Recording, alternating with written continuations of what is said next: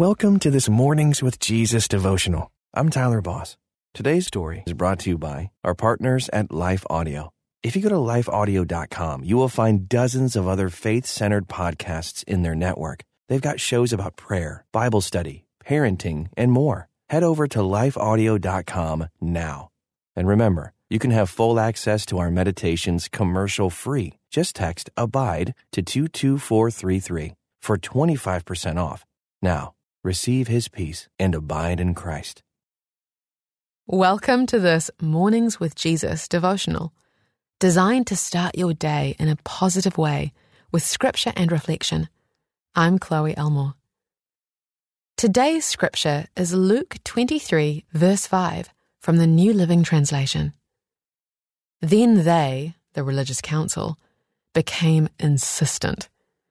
But he is causing riots by his teaching wherever he goes, all over Judea, from Galilee to Jerusalem.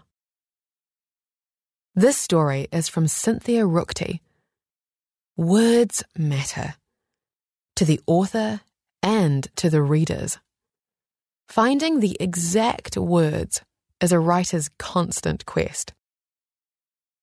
Jesus was brought before Pilate. The council, jealous, angry, and afraid of losing its standing, tried fiercely to persuade Pilate that Jesus was dangerous, that his ministry should be stopped, at the cost of his life, if necessary.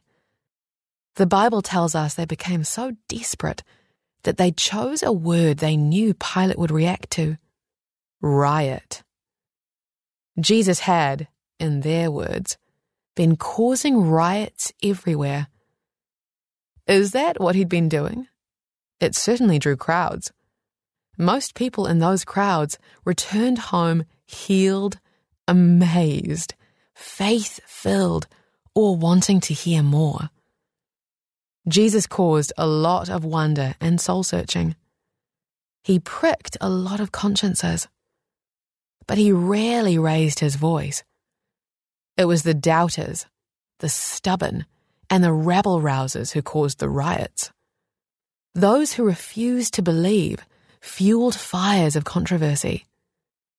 Jesus, the rebel, whose resistance was against the enemies of God and soul-condemning sin. Jesus, the healer, shepherd king, the one who welcomed children into his lap and restored the slashed ears of one of his captors hours before he was accused of causing riots. How many of those desperate council members were transformed by Christ's death and resurrection? How many later longed to reword their complaints against him, saying, "He caused a riot in my soul, and I'll never be the same again"? Here's a step of faith you can take today.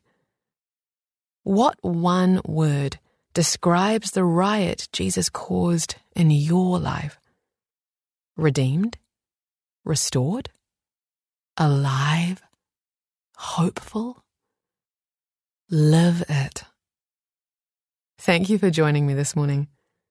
Until next time, may you abide in Christ. Have you ever considered yourself a messenger?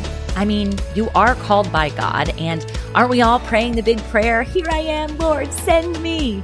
So if we put two and two together, you've got a message to deliver, my friend. Whether it's mics like this, bookshelves around the world, stages to take, art to make, or businesses to build, it's time we start testifying truth unashamedly, creatively, and in love. My name is Tamara Andress, the host of The Messenger Movement Podcast, which is designed to catalyze Christians to speak, write, build, and testify. I use my mic like a machete, so if you don't like to get your toes stepped on or pushed off cliffs to finally jump on in with Jesus, I may be too much for you. But if you're ready to turn your message into a movement and want to run with other messengers doing the thing at scale globally, search and follow the Messenger Movement Podcast on your favorite podcast platform or lifeaudio.com today.